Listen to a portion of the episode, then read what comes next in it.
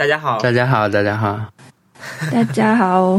嗯，真的感觉隔了很久了。嗯，是的，到大家听到又要更久。对，是的。嗯，但是是有原因的。嗯，对，主要是这几天，实际上大家在在感觉上也是过了很久，因为信息密度太大了。是的，对我每天起来要看微博，可能要看一个半小时。就是我也是，我我现在早上都坐公交车去学校了，因为这样可以在公交车上看一会儿微博，也是刷不过来，因为它实在是太太多了微博扑面而来，然后都不是很好的消息。对，我们在录这个的时候，我主要是我啦，我在讨论，就是我在想怎么样才能够录这个节目，因为我觉得，嗯，就你很难讲这件事情。对我们之前录之前也稍微讨论了一下，就是要怎么说，但呃，我觉得我们就还是从自己的角度，对吧？就讲讲比较个人的事情，因为我记得我们有一天发说我们没有，我们这一期又休载了。然后王小光发微博说，因为这周没有 Happy Hour，是真的。嗯，是真的。但这周这周也都也没有 Happy Hour，不知道什么时候才有 Happy Hour。对我们是没有办法避开这个事情的，就是我没有把办法当做它是不没有发生。对对，而且就你你原来要讲的 Happy Hour，可能在大的环境衬托下，会觉得完全不值得一提。所以说，嗯，哦，等一下，我我我我们社区的委员会的人又来了，要检查。等一下，还有现场感，很有现场感。来了，文森特，你们社区的人来找你干嘛？呃，他是今天早上已经来过一次了，就是他要看小区里面有多少个是从外面回来的，需要登记。嗯，然后早上已经问过我一次了，然后刚刚进来是希望我们有我写一份书面的，填一个书面的表，然后告诉他我说从哪里来，坐什么航班。嗯，对，我觉得那你已经你说就是就也很客气啦。就是整个就嗯，就是在询问，然后只要配合他们完成工作就行。你是被你呃你是改过一次航班是吧？对，对我改过一次，因为有一天 也因为因为有一天我就是有点感冒了，我也感冒了，特别感冒，然后是有点低烧，其实。然后是三十七度三，然后我原定是原定是二十九号回来，然后看到那天是三十七点三，就就没有回来了。然后是等到第二天变到三十六，我才回来的。因为我也很担心，我也不知道是不是。啊，我是觉得我那个病因是很明确的，是因为我那天大年三十的中午，我刚好把。把年前所有的工作都先告一段落了，然后就剩半天就过年了嘛。然后我跟我妈说：“你们是不是可以买一个健身环？”然后我就 我就那天下午我就在我就玩了一个小时健身环给他看。然后我是穿着短裤玩的，但是实实际上其实南方挺冷的。对你玩的时候你都会觉得啊，就是挺挺热的。但是你玩完之后，我还是穿着短裤，然后还在流汗。然后当天晚上就有就就就打喷嚏了，对，就是非常明显。我在两个礼拜前的前的那个那次发烧是是因为我就是真的是神经病，骑车就是暴雨里面骑车回回家。哇！因为我不想把车丢在学校里面，我怕被偷嘛。嗯，这很很很能理解，对不对？已经偷过一次了，不能再偷了，很贵的。对。然后我就死也要把它，因为然后我又不想把车拉到办公室里面去，因为办公室毕竟是下过雨，然后那车湿湿的，办公室我觉得同事会很难过。然后我就觉得还是骑回家吧，就淋点雨。结果那天超冷，好像那天一度还是两度吧。然后我就穿一件短袖骑淋雨，第二天就发烧了。其实我我觉得我整个回家都掉以轻心了。其实上海蛮冷的，上海蛮冷的。呃，我记得我回家之前专门还看了温度，当时上海的温度好像是七到，好像是七度还是八度左右吧，好像我我我记不太清了，反正是蛮蛮低的。我老家那边是十几度，十七度、十八度，整个高了十度。所以我我基本上很多。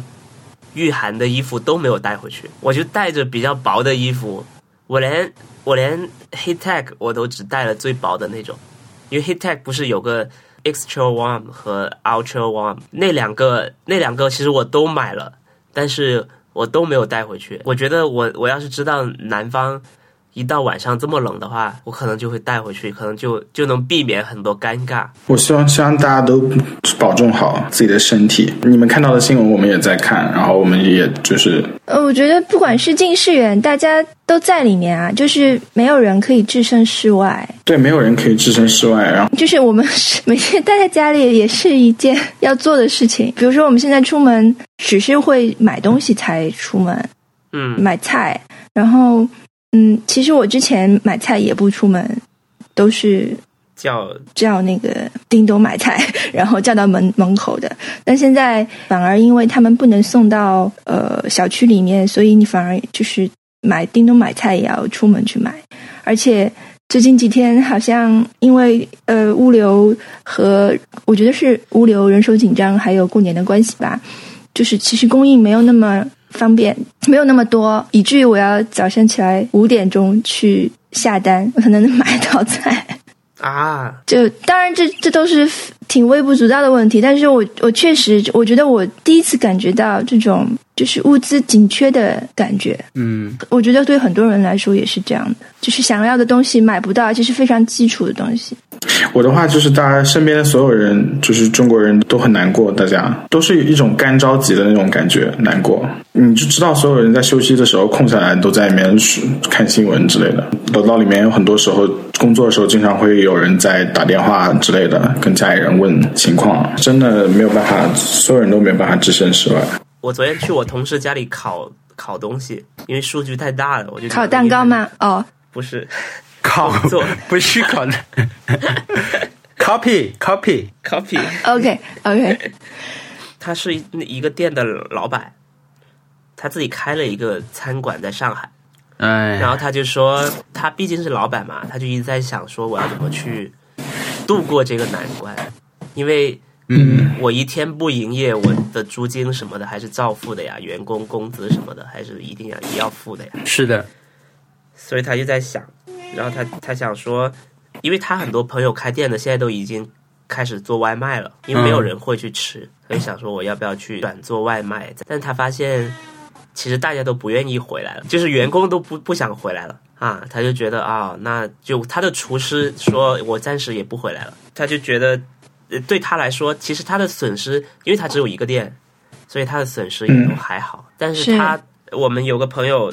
就我不认识了，是他们行业里面共同的朋友，有有八家店，这八家店停一天就很恐怖。他就说，如果是到十几号才复工，可能他的店就要损失大概接近一百万，就非常可怕。就感觉是的，就是所有人都有影响，尤其是餐饮业，餐饮业是重创，越是摊子大。我我好像又又有人敲门了，天哪！哦，嗯，等一下，你们先聊。越是摊子大，越容易就是赔光。回来了。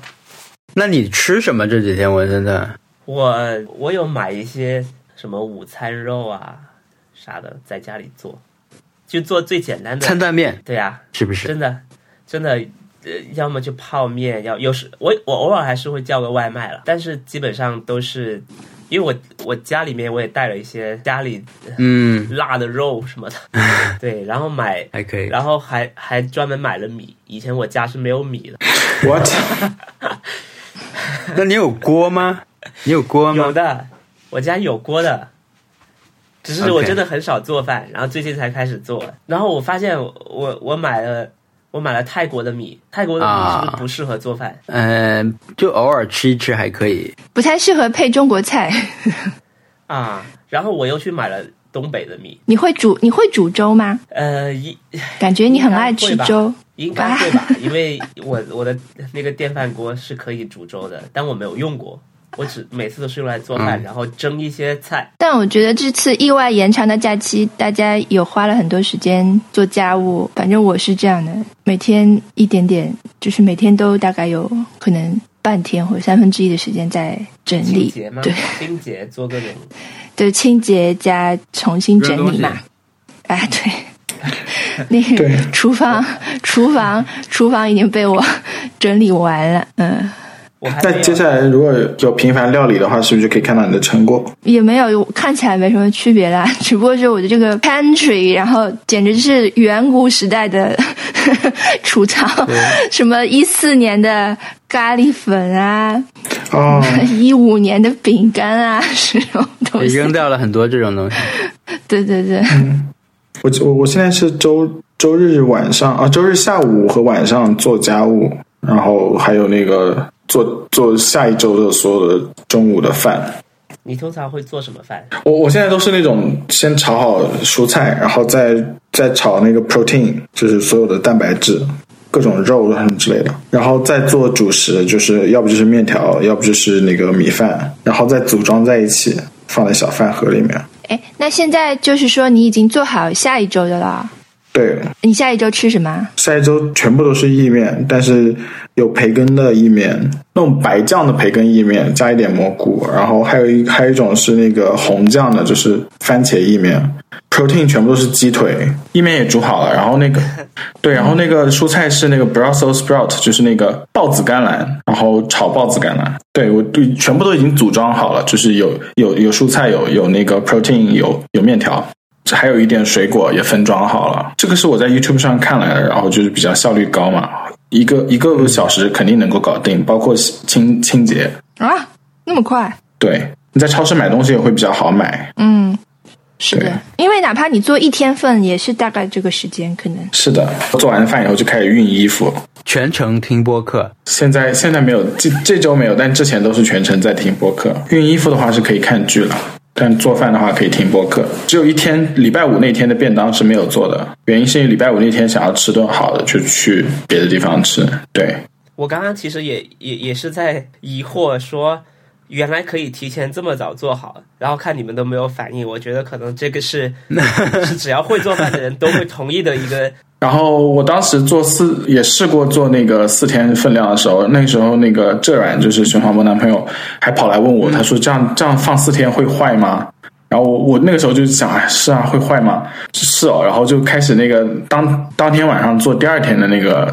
分量，然后有些时候你回来真的不想烧饭嘛，所以说就不会去做这件事情，就不会坚持下来。后来我发现，就是你放四天还是不会坏，但是你如果放七天，肯定就开始有点问题了。但我们王小光会做很多米饭冻起来，就是一次煮一大锅，然后分成小份，然后吃的时候就拿一份出来。我之前是觉是网上收藏的食谱都是放在 Notion 里面的，特别是那种烘焙的那种食谱都存到 Notion 里面。然后后来觉得就是。呃，感觉就是怪怪的，因为你每次吃那我我我就觉得厨房里面要是你边做菜，你还要再去动一下电子产品的话，是很不卫生的事情，就变成了那种每次做饭的时候打印一张出来，然后放在冰箱上面，然后再再看。总总总之啊，我也不知道这个故事要说到哪里。总之你做到后面你就会背下来，你就不用了，这个就很厉害了。然后做 meal prep 真正专业人他们是有日历的，就是。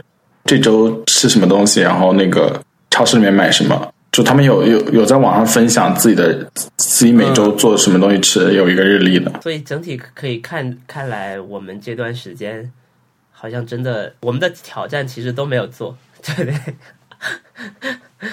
我我我是很想做，现在现在更不能做了，牙多作业，尤其是等一等吧，我觉得还是我不知道，我感觉有点。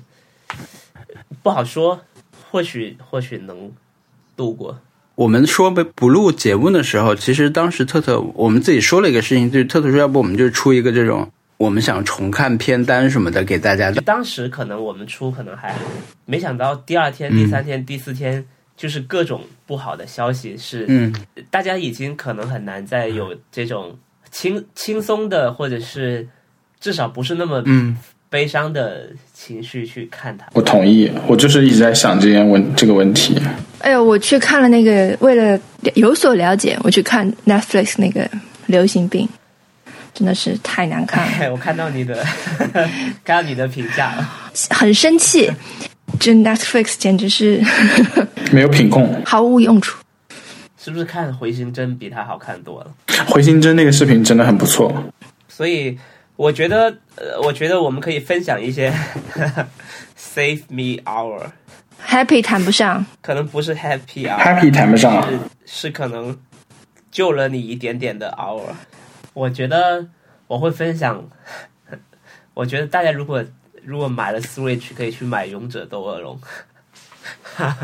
啊，去去买《勇者斗恶龙十一》，真的是我我我觉得我能从里面感受到一些很，你可以说它有点老套，但是又是很经典的力量。它是它是非常标准的少年 Jump 的的的作品。你会有伙伴，你的伙伴都会帮你。它里面的所有的音乐都是非常舞台剧的，就是所有的音乐都下手特别重的。我有我我中间我中间还还还把塞尔达拿出来玩了一下，就是有强烈的、非常非常明显的就是区别在吧？塞尔达就是他的他的音乐也是很实验性的嘛，他的音乐是那种制造氛围或者是是是那种体验式的音乐，然后人也一直就是一个人很孤独，也几乎不会跟任何人讲话的，但是但是。勇者斗恶龙就是音乐非常非常抓马，我觉得。就是有时候你听多了，你会觉得哇靠，怎么会这么重？非常非常重，就是每次有有那种英雄出征的那种感觉。我我再一次说，它可能太又俗套又经典。它的俗套体现在它就是一个个小故事，就是你一个勇者去冒险，在一个村子里面，要要帮他把怪物打走，然后解决一些当地的家里人的问题。就是比如说帮他把小孩找回来什么的这种，嗯，然后，然后父子重逢的那一刻的音乐也是很煽情的，就是他他整一个是是做到非常的非常标准吧，我觉得是很标准，音音乐也是也是那种特别特别像是，还是那个舞台剧嘛，然后你知道他的情绪是你听到这个音乐你就知道他是要。希望你去想象那种家庭两个人和好，或者两代人之间和好的那种那种，因为我觉得它指向性很明确的。但塞尔达就是你你你可能不知道他，他这个音乐是很明确的想说什么。他整个这个游戏打到最后，他甚至我不知道这样算不算剧透，我就大胆剧透一个点，就是他甚至到后来是从每个不同的伙伴的角度让你再玩一段故事。就是你，你可以去带带入到不同的伙伴的故事线里面再玩一段，然后，然后把这些这几个伙伴的故事线都走一遍之后，大家又回来再一起去打去讨伐那个恶魔。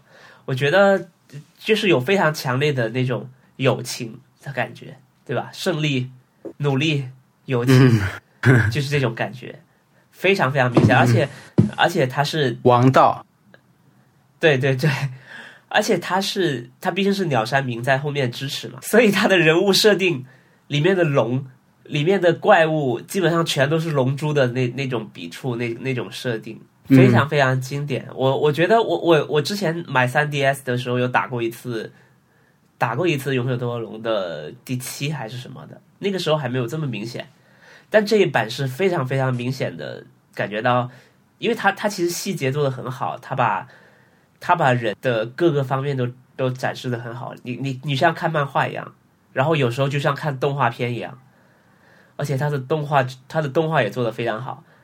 我我觉得这这只是我我在我在家期间打的游戏，然后有一天我我不是生病了嘛，我就在家睡觉，下午就睡了一会儿，然后就就想说这个这个音乐找出来听一听，然后就上 B 站听了一下。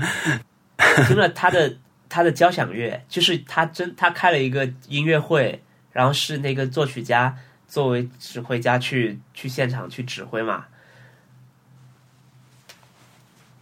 然后我就几乎没怎么跳过的把他整一场大概四十多分钟的音乐会听完了，然后所有的画面都历历在目，因为他他的音乐和画面的关联是非常强的嘛。然后 B 站的网友在弹幕的时候也也说，就每一段出来的时候，总会有一个网友说这是勇者出场的时候，然后哎，这个是那个变装皇后出场的时候，所有的音乐大家都很明确。我觉得我强烈推荐大家去玩这个非常经典的哦，我它很像一个寓言，它不是那种，对，它不是那种，我我我好难去去描述它，我觉得它很像那种桃太郎的故事，它整个他整个故事就是一个一个一个伙伴。一个人他在路上遇到很多伙伴，然后带着这些伙伴一起去讨伐魔魔王，这个就是很经典的，对吧？是桃太郎的故事的那种感觉嘛？对，所以所以他的音乐也是做的特别不真实，我觉得真的是很不真实，很就场景感很强，就感觉这一幕结束了，然后到下一幕了，然后呃，他也他也没有那种，比如说塞尔达，我们会会觉得说他的音乐，他其实每个地方的音乐是。也也很明显，但是他他有一些地方是他会故意把他某些乐章摘出来，然后放在别的乐章里面去体现嘛，别的音乐里面去体现。比如说在初始村的时候，对吧？就是你你玩着玩着，你就会听到别的村庄的声音，然后用或者是用只是用了他的那个地方的乐器什么的。我觉得这种做法是可能是比较现代的做法，然后我觉得他是能做到这种做法，他只是不做。他只是要保持他的，他只是要保持他那种非常原汁原味的、很经典的一个勇者去讨伐恶魔的那种设定。然后我觉得他整个完成的特别特别好。我听完那个，我我就那天生病了，然后听完的这个音乐，然后脑子里就有很多很直接的画面，然后会会觉得有得到了一点点力量。嗯，啊，会会觉得当时当时当时身体好了一点点的感觉。跟八方旅人的音乐相比来说，是比他更抓满，还是更不抓满一些？我觉得八方旅人其实他他只是，我觉得八方旅人是是用很现代的方式去做像素游戏。嗯，他他的音乐其实。他音乐虽然也有那种特别，也是很经典的那种感觉，但是他他其实用了很多，他没有那么热血。我觉得八方旅人没有那么热血，对他的音乐没有这么热血。八方旅人的问一个我不喜欢的地方就是他的这些角色之间的互动不是很有意义，也不多。他们就是也不知道为什么会加入他们，他们加入彼此的那个理由感觉有点牵强。对。对，但是但是勇者斗恶龙就会有很就所谓那个词嘛，就是羁绊，他们的伙伴之间是有羁绊的，就是你会为了他去付出，他会为了你去付出，然后一直在说我们是要站在一起，我们是要一起去去讨伐魔王的，他一直在出现这样的话，而且你你是你你。你其实走在路上，有任何的想聊天的时候，你可以随时停下来跟你的伙伴聊天。哎，这个就是 DQ 这个系列一直以来的这种魅力所在。这个东西叫伙伴对话。我觉得我很久没有玩过这种游戏了，就是我我我甚至还在想，我有段时间是在想，怎么会有人还在做这种游戏的那种感觉？嗯，啊，就是因为其实它它整个。我觉得它这个结构不是一个新鲜结构，它不是一个大家看了会会哇，完全是一个打开新世界的对对那种像塞尔达这样，对，它完全是一个一个你你你这个故事就是就是似似曾相识，我觉得我推荐大家去玩，如果大家这段时间还是就复工以后没有那么的忙。的话，可以从里面找到一些带了几个游戏去回家，去回回家呀。嗯，我其实基本上带了我所有的游戏回家。你怎么回事？你是不是有个卡包把它们都装起来？哎，对的，对我甚至把健身环都带回家了呀。嗯，我觉得我回到家有跟家里人玩呃马里奥赛车什么的，有没有像电视广告一样？哈哈，为你的笑容而来。对，但实际上我真的带了很多游戏回家，我还带了怪物手表，带了呃妖怪手表，带了巫师，带了带了那个刺客信条。你帮家里人买了一个，另外买了一个健身环，说明他们还有一台 Switch。哎，对我我就想说，你们有一台健 Switch，然后有有健身环，你就可以在家。锻炼了呀，就不不能出去嘛，主要是。那你们玩马里奥赛车怎么样？还行，受到欢迎吗？其实跟跟家里的同辈的小孩在玩了啊。对，比如说我哥、我表哥、表弟什么，还是快乐的，还是还是有有快乐的。真的，大家都，大大家虽然天天看新闻很担心，但是就实际上你待在家里，如果你不上网的话，你可能这个意识没有这么强烈。嗯，就是比如说家里的老人，他们还是觉得不是很重视，就是你天天跟他们讲，你只能天天转很多这种。很严重的信息到家族的群里，然后天天跟他们讲哪里哪里有，比如说物资短缺什么的，就就只能一遍遍的讲。我我我们那边倒还好，就我自己家那边是没有什么事情，但是深圳其实还蛮多，其实查出来蛮多例的。对呀，所以所以。在深圳的亲戚会比较担心，好吧，我的我的这个 save me hour，对我我是那个就就是早一点的话，其实我看了一个足球漫画，我还挺喜欢的，嗯，叫叫青之伟人，呃，亲之伟人这个话来自一句哲学名句。这个哲学名句叫“人是会思考的芦苇”，呃，就是意思就是说，你这个芦苇本身是很脆弱的，但是人不一样，就是人人会很坚强，因为人是会思考的。我的还可以比较，还还比较可以的 hour 是我我最近就是买了新车，就是一辆很旧的新车，是二零零七年的宏达，宏达什么颜色？本田 CRV，对 CRV，然后是一辆就是。已经是一辆很老的车，但是就是说这是能买得起的最好的车了。然后呃，我就开始要就是办保险啦，然后那个呃，去偶尔出去开一下。然后我的问题是，我现在的驾照是没有经过路考的驾照，虽然我国内有，但是国内没有办法转过来。然后我的驾照是只有理论考的驾照，然后它有一个限制，是你副驾驶必须要有一个二十一岁以上的有正式驾照人坐着才能够开出去。但是我的特点是，就是我很讨厌麻烦别人，我也不好意思跟别人开口，然后我就会偷偷自己出去开。这件事情发生了两次，是违法的，朋友们不要这么做。然后今天查了一下，大概大概会怎么样？那个。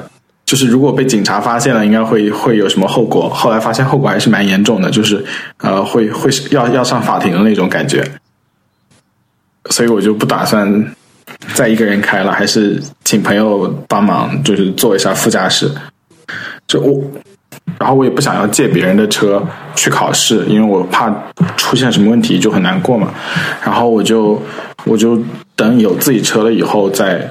再去考试，但是跟车都要有磨合。虽然我在国内有开过车，但是开毕竟是少，所以说还是要熟悉一下这个车。很久没有开了，但是熟悉的话，我就我就要违法开车，所以我接下来肯定不会再再犯法了。什么时候考试啊？只能用三月份，但是我整个三月都会很忙，所以我也不知道到时候应该怎么办。在美国有了车，是不是感觉有了腿？是，主要是是这样子的，你知道那种 RPG 游戏会给你一个负重的概念，就是说你捡了多少装备，那个捡了多少，你就要就要开始扔掉一些，要不然就走走路会很慢。然后我之前去所之前所有去逛超市的时候都是有这个概念的，我牛奶不能买，因为牛奶我买的话我就会拎一路拎回去很难过，然后水果也不能特别买。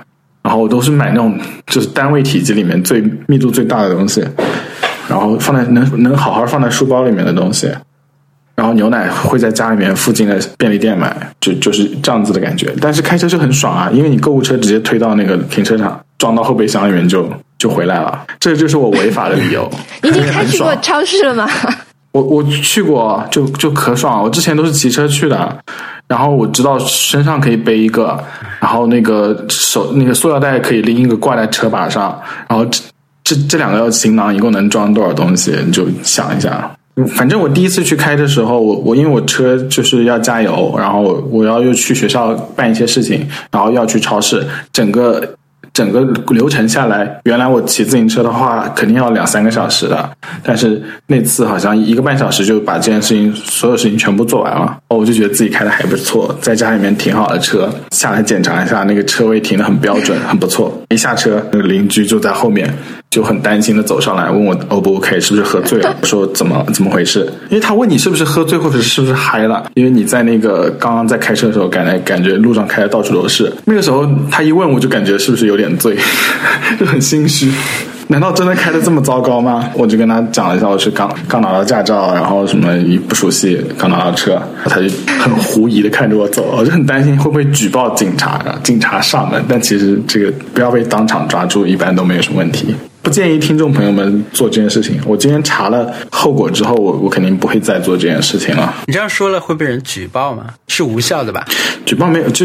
他一定要对吧？对，警察是要就当场 pull over 你，然后你副驾是空的，他写了这个事实，然后你你拿着那个那个传票上法庭就是了。怎么跟法官解释是你的事情？警察也没有执法权，就他只是负责记录这个事实。国内好像也是有一个一年内要有有那个上上那高速的时候要。旁边啊有人吧？实习驾照吗？嗯，实习期。啊，实习期是的。对我现在还不敢上高速，因为这边高速太快了。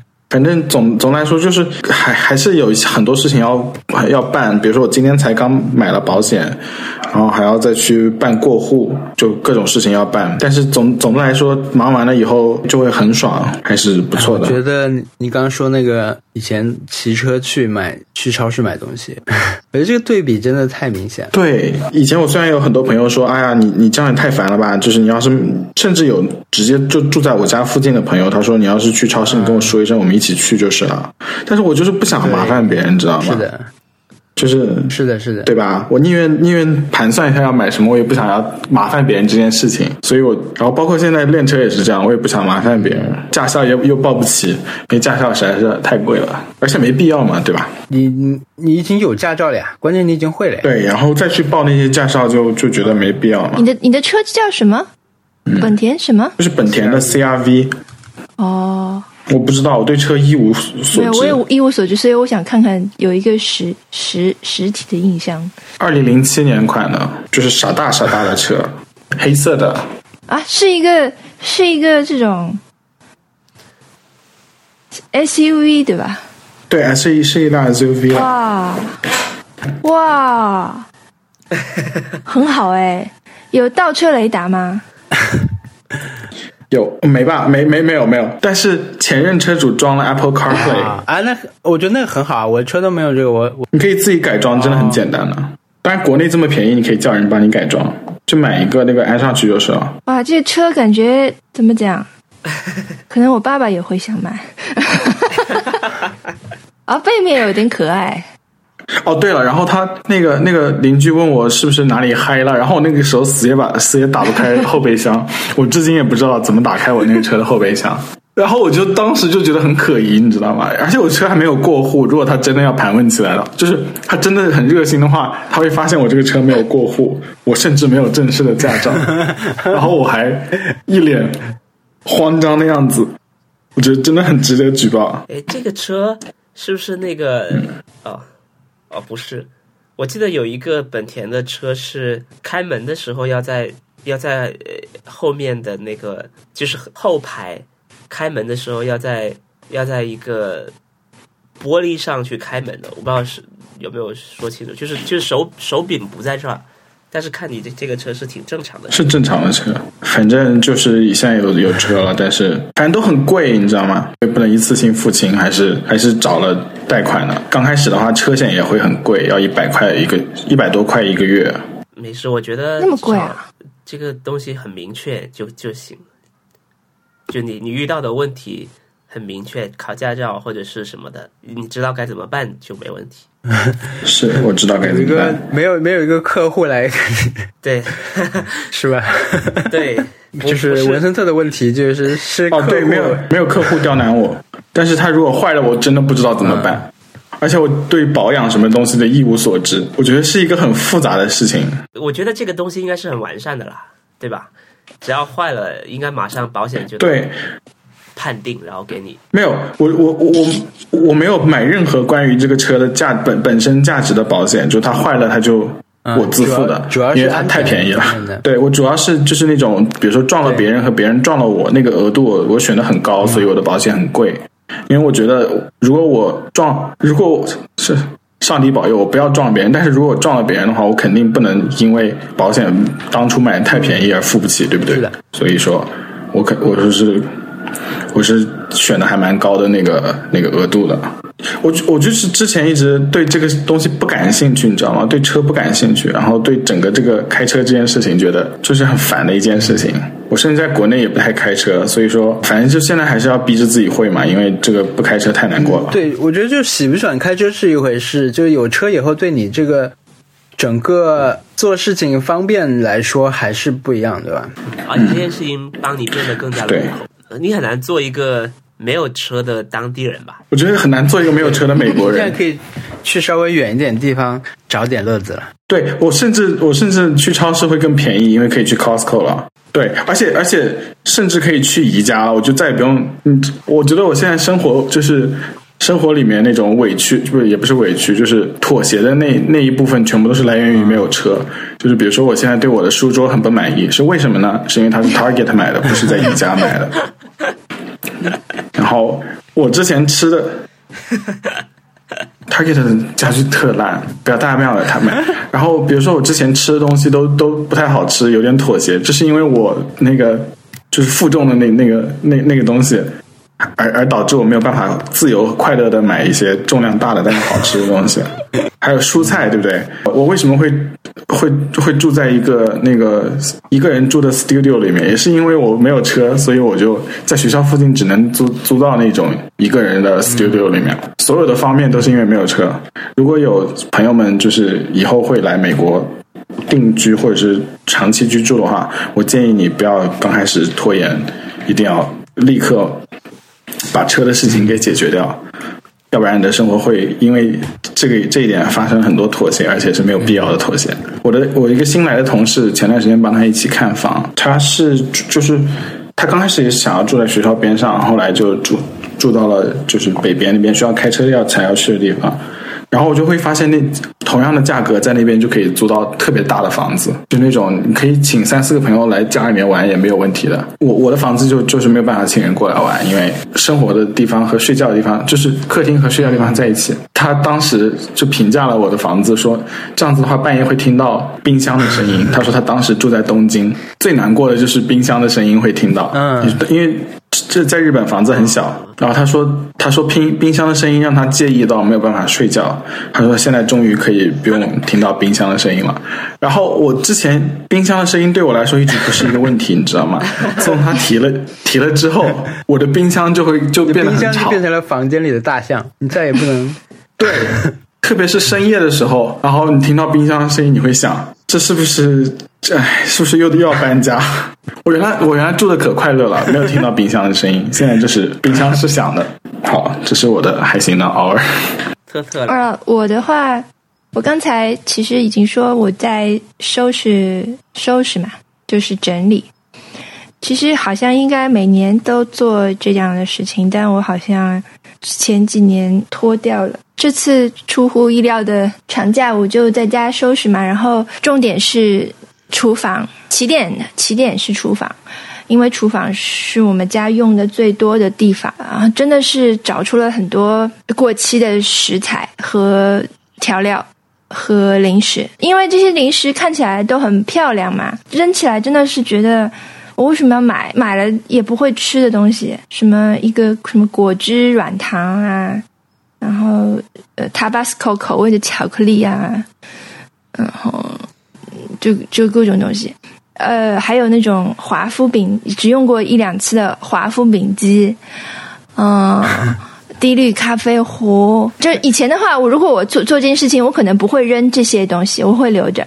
但我现在已经是看过马里会的人了，所以我就跟他们说再见了。但是我就我试图在那个 Instagram 上建一个新的这个 Story 的 Group，就是想要把我所有扔掉的东西都拍下来，就是因为他们看起来真的还蛮还是蛮漂亮的。就我觉得，比如说有些东西，我是因为它的 package 就是呃包装设计的好看啊，还有比如说有些东西的盒子，我觉得这个设计很好看，我就很想就是留下来啊什么的。对，就这东西，这次我也都扔掉了。但是我就很想给他们拍拍个照片什么的，就一一方面提醒我自己以后不要买了，或者说买的时候再多想想，你最后可能会丢掉。再一个是我真的想到，哎呀，有一个东西的设计蛮好看，或者说是有一个东西，比如说我咖啡的那个包装袋，以前喝过的好喝咖啡和好吃巧克力的包装袋，我会。留一下，我现在想，我就只要把照片留下来就好了。但是如果你只放在你的那个呃照片的 album 里面的话，其实就等于没了。对我来说，因为我没有好好的把它们保存，就我最后就会会留在备份里。但是其实你可能看到的机会不多，还是放在一个，我觉得好像现在的话，还是放在社交媒体上的东西，你真的会 revisit，就是会去再看到。那我想，我也许可以做，就是把它放到 Instagram Story 里面。但我只拍了一张照片就放弃了。我不知道之后还会不会继续，有点麻烦，然后有点做作。然后还有就是有点无法面对，就我要把这些东西扔掉了，还要提醒自己这件事情做了一下之后，觉得有点无法面对。嗯，不知道以后以后再看吧，或者再精选一点，就不要什么都拍。我想起你刚刚说买椟还珠的那部分，我想起了我的苹果包装。是我那些我还没有到那里，还在家里。我的苹果苹果包装盒还在家里。我曾经会留下我所有苹果产品的包装盒，现在已经没有了，就所有都扔掉了。嗯。甚至包括那个里面的那个什么 paperwork，全部都扔掉了。这对我来说是一个很大的一个改变，因为我曾经就是觉得这这个东西我要一辈子都留着。对，第一次扔是因为就是只要 iMac 的包装盒。对，当时是对，当时是从上海搬走，就搬离上海，然后就全部扔掉了。包包括我当时睡睡的被子，我就都扔掉了。这是两个就是很难让我当时很难过的事情。你现在想想，是不是应该拍张照片？然后那个 没有没有拍照片，我就检查一下有没有什么东西在里面，然后我就我就全部扔掉了，很决绝。在现在的话，就再也没有那个任何就是就买苹果产品都是买了以后包装盒立刻扔掉的那种感觉。哇！然后除了 iMac，朋友们，iMac 的包装盒不能扔。我这两天唯一扔的东西就是 iMac 的包装盒。就是包装盒里面唯一扔掉的是 iMac 包装盒。如果像我这种经常搬家的，然后你的 iMac 要到底怎么搬？不知道了，对不对？没有包装盒要怎么办啊？太难过了，你必须要有包装盒。如果朋友们，如果你们要搬家的话，iMac 包装盒不能扔，其他的苹果产品都可以扔。我同学买的，就是你知道有个 YouTuber 叫 Detroit Borg，就是做科技评测的，然后他是那个所有的那个。产品都是自己买的，就是我不知道为什么苹果不给他寄 PR package，但是他所有的苹果产品都自己买的，包括所有的那个颜色的手机，他都会买一个，电脑也是。然后他就是测评完了以后就出出二手，朋友买过他的二手，然后他的二手是连那个包装，连那个塑料封膜都在的，你知道吗？就是他会把那塑料塑料封膜粘回去，就是甚至是他那个用用了一段时间那笔记本电脑，那个塑料封膜还是在，很佩服。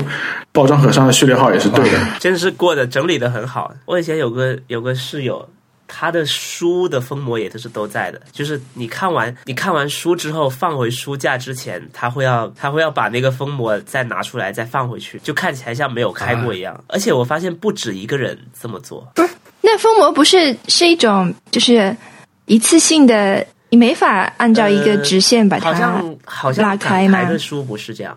哦哦哦，是那种有一个贴贴纸的，嗯，对，你是可以啊，把那个袋子空出来的，然后再再按原本的位置再塞回去。对，这件事情就有点太厉害了。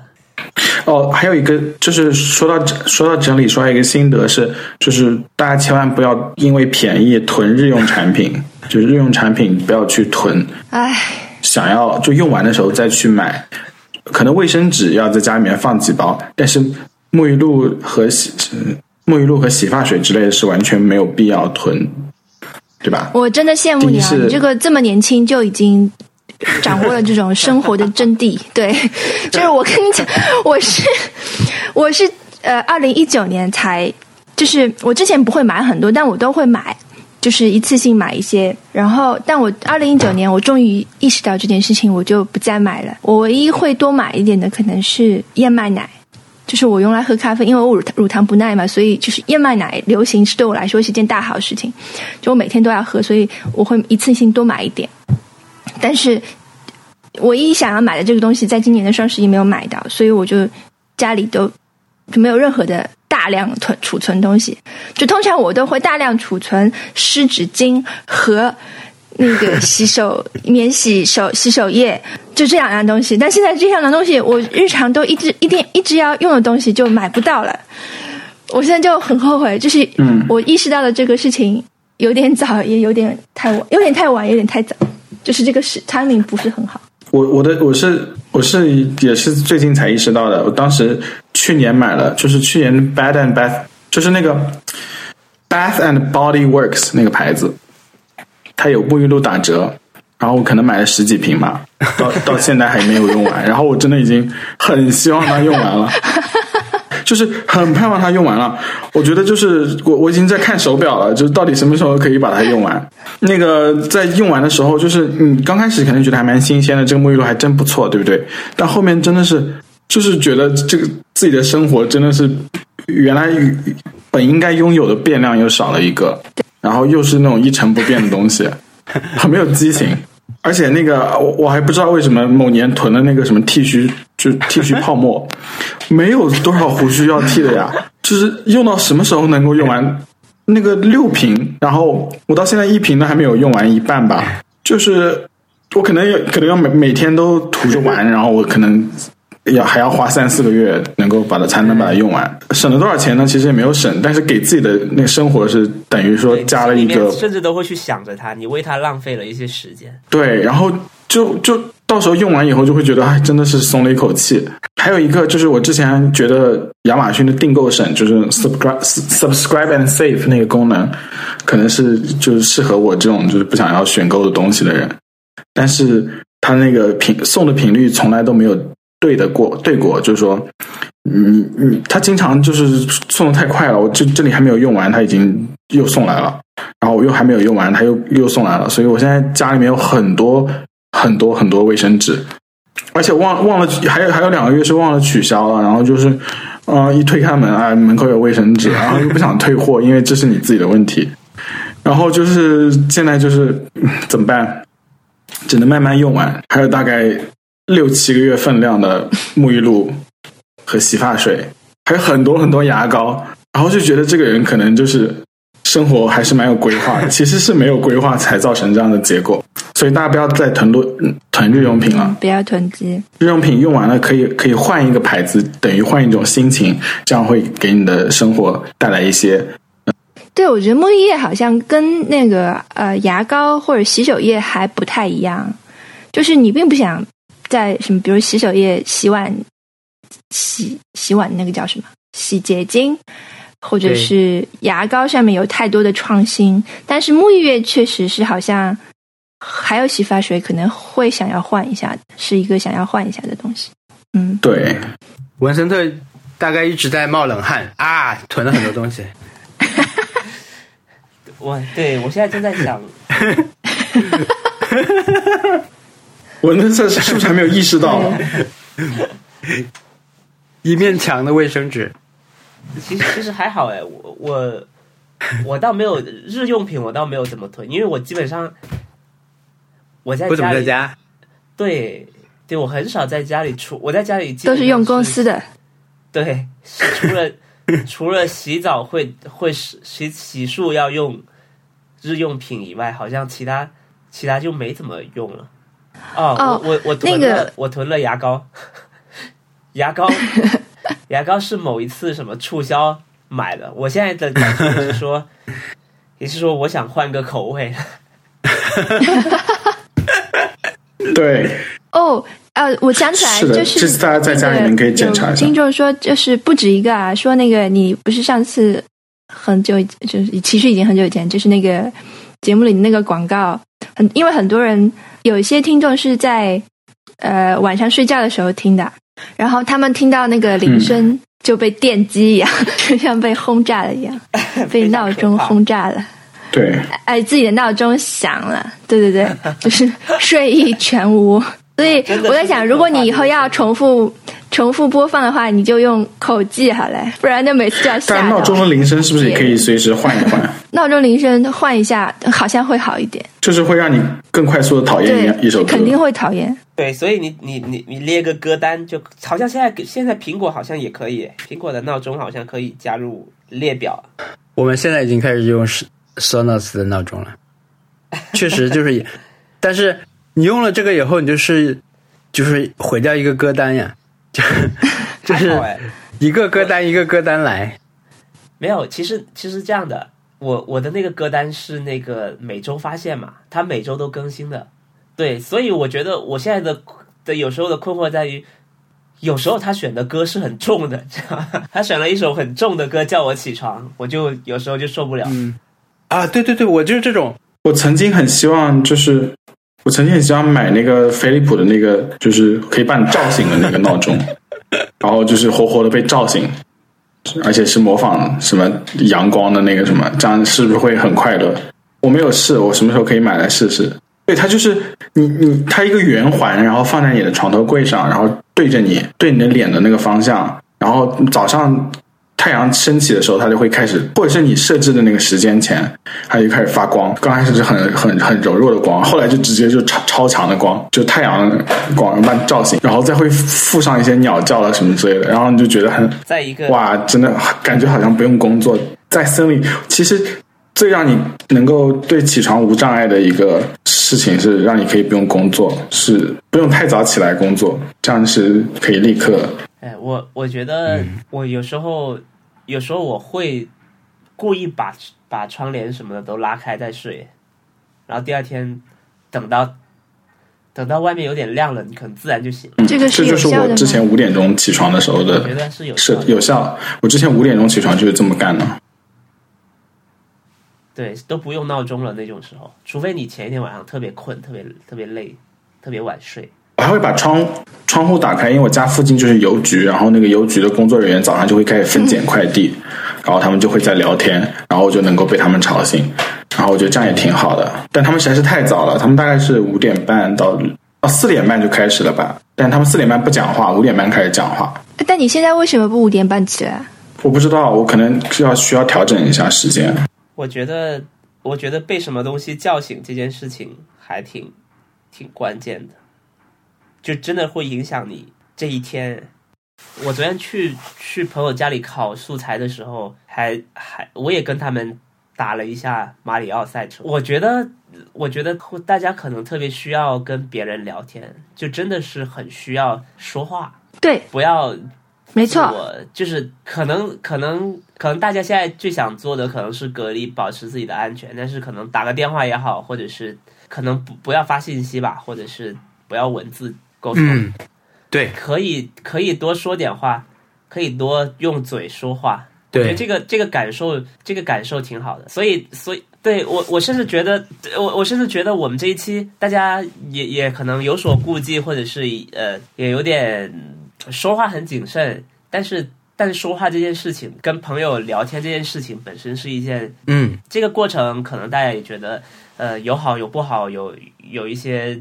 磕磕绊绊的地方，但是但是结束之后，我觉得是对人是有有正面的改善的，是值得的，对，是值得的，是的，是值得的。所以说，像我就是在录播客之前心情真的很糟糕，但是录完以后，就是到现在，我觉得会会快乐一点。对，找人说话这件事情是好的，是的。对，这个就是我之前觉得，就是你一说要录这个每期的这个播客，我就很开心，就立刻对我本身来说是一个很重要的事情。对对，所以请大家也可以试试。大家的挑战就是在保证安全的情况下多聊聊天，多多开口，多开口说话。嗯，就是震动声带的那种说话。对对对对对，不要文字。嗯，文字，你这个太厉害了，真的是这样，讲出了我。没有办法讲出的话，就是很厉害。